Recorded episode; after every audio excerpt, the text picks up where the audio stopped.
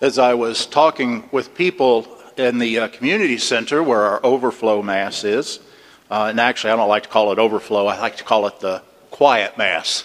Uh, it doesn't have, you know, it's, it's packed, but it, you know, it just, it's just more gentle and quiet. Sing all Christmas hymns. But anyway, as I was walking through, someone said, Father, what do I have to do to get a seat in the main church? And I said, Join the handbell choir.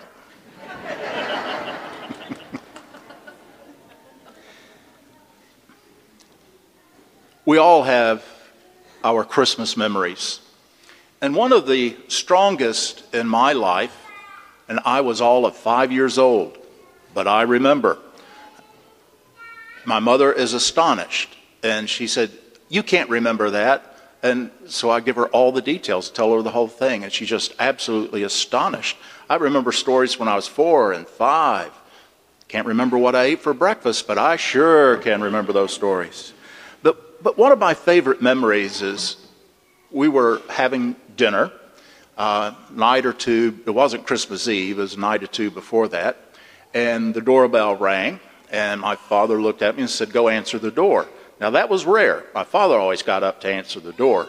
You know, in those days in Chattanooga, every family ate at 6 o'clock. If somebody rang your doorbell right after 6, it was usually bad news. Uh, but anyway, my father told me to go open the door. And I was kind of astonished because that's what my father did. So I ran to the door and I pulled it open and I nearly fell out. Right there on the other side of the screen door was Santa Claus. I was absolutely astonished. And if you can believe this, I was speechless.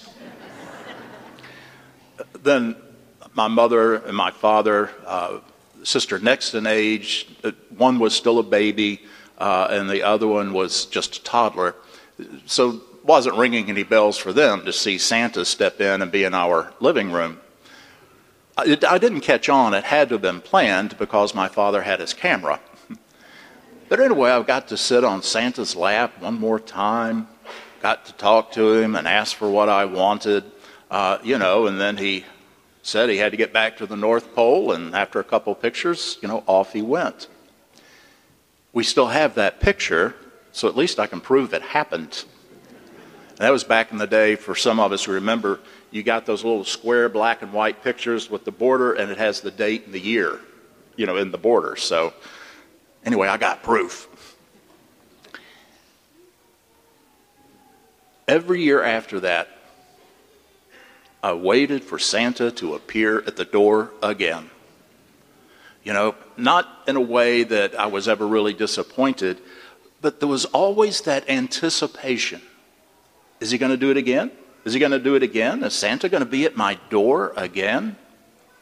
You know, I, it became such a strong sense of hope and anticipation. You know, at the rectory, I jump up if the doorbell rings. Maybe it's Santa again. But in many ways, our celebrating this night, year after year after year, it serves that purpose of teaching us how to anticipate. You know, on the one hand, Advent teaches us that we're always waiting. You know, the little ones are waiting for Santa to show up this evening. Uh, some of us are waiting for family members to come in from out of town. You know, we just got, you know, we, we learn a lot in the season of Advent how to wait. But Christmas itself is beyond just waiting, it teaches us about anticipation. You know, it's with the little ones you know, they anticipate Santa. You know, we watch it, we see it going on, and, you know, and it's, it's great fun for us adults because we sort of vicariously relive our own childhood Christmases through the little ones. You know, what do they get out of that? They get a taste of that anticipation. The anticipation that something good is coming. And this night we remember that, that not only has something good come, but we're anticipating that to come again. You know, the Lord to come once more. And we need to remember the excitement of this night, the anticipation. You know, what's going to be under that tree when we start ripping into the presents? You know, what's, you know, the little ones, does Santa bring what I was hoping for? We get a little bit older. Did, you know, did mom and dad get me what I wanted? You know, and the, uh, you know, what are we going to get? I'm still looking for a new boat. but that's part of what brings us joy is that we are continually anticipating. And that's a good thing. Sometimes we anticipate bad things happening.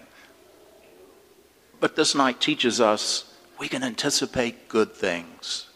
You know, like I said at the beginning, you know, it's the kind of evening where eventually you just want it all to slow down and come to a stop. And just have it be silent for a little while. Um, you know, maybe Christmas music in the background or you know, kind of whispering between mom and dad or, you know, texting, you know, with family. You know, I say texting because that's what I have to do tonight myself. But to anticipate my sister helping my mother use uh, FaceTime, anticipate, you know, celebrating with them, anticipating getting to see my mother tomorrow, Christmas Day just remember this night. Remember all of the good things we have to look forward to. And trust me, they far outweigh the things we dread. There's goodness here, there's goodness in front of us, there's a promise of goodness forever. And tonight we want to appreciate that and remember that.